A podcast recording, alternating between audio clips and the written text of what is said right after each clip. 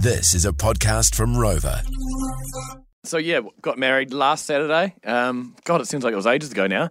Um, and then we went on a honeymoon. But um, I thought we'd share something really special from the wedding day. Uh, my eight-year-old son Alex. Um, he's. Uh, I didn't ask him, and I didn't want to pressure anyone into say anything. Like, if any of the kids or family or friends wanted to say something, I just left it to them. Didn't want Yeah. want everyone to have a good time, but. Alex said to Joe, um, my, yeah, my fiance at the time, and I, about a month ago, said, "Can I do a speech at the wedding?" We're like, "Wow, absolutely."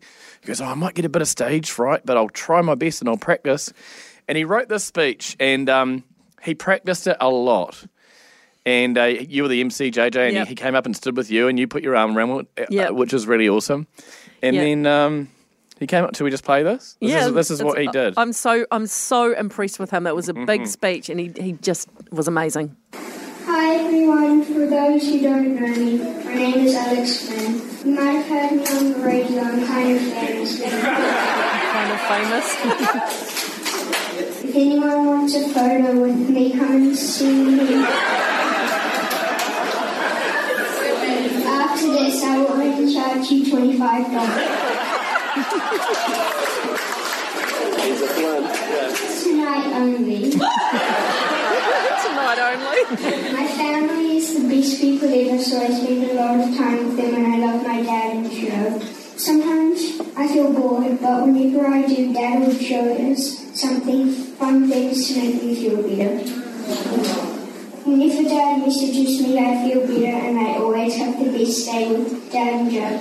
I hope they have the best days with me and I hope all of you distinguished guests have a great day.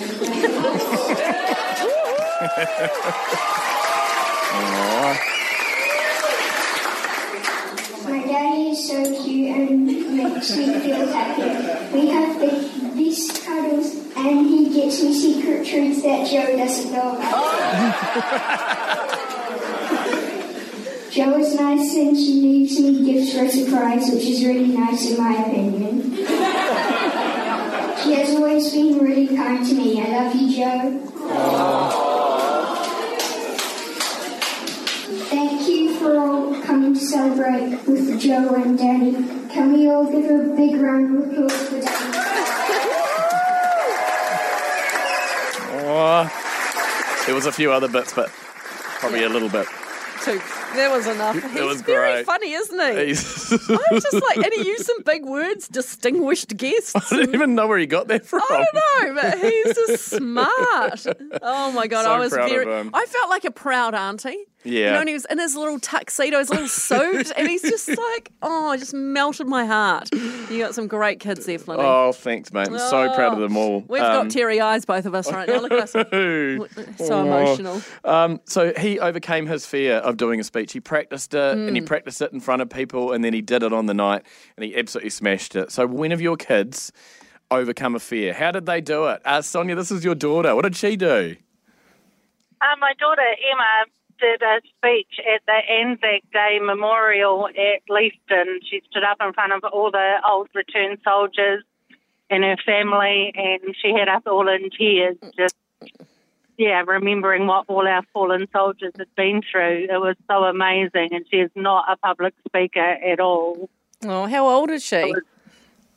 Um, she's 30 now, so she was only about 16 at the time. Oh, that's so cool. That's so and like, awesome, yeah, Sonia. her grand her granddad asked her to do it, so she yeah stood up to do it for him. So it was really special. I bet you had a few tears coming down, did you, Sonia? You must have. Oh yeah, Yeah, a very yeah. proud mum moment. So, Absolutely. Well, yeah. congratulations to her and for you for bringing up such an awesome person. Good on you, Sonia. Uh, let's go to Riverton. T- Tony, we're talking about uh, when your kids have overcome a fear. What did your six year old do? Um, so he was um, watching all the big boys drop into the bowl without using their feet, like they're both their um, feet were on the scooter, and he wanted to have a go, and he tried and tried, and he kept putting his foot down and couldn't do it. And all the teenage boys were like helping him out and giving like cheering him on and stuff.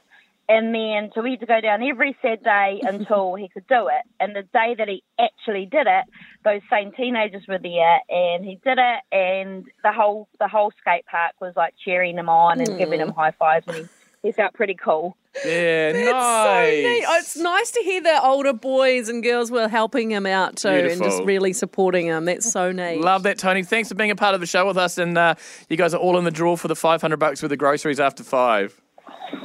Awesome. Thank you. Bye. Nice. Thanks for all the messages, too. There's some great ones I'll there. read- yep. Coming up with Jack. Oh, I was you gonna wanna say, I'll read this one from uh, a woman who said, My daughter's 18 and suffers from severe anxiety, uh, requiring her to homeschool last year. But this year, she's gone off to Christchurch Uni by herself and she's doing amazing. Yeah, well done. big, That is yeah. so cool.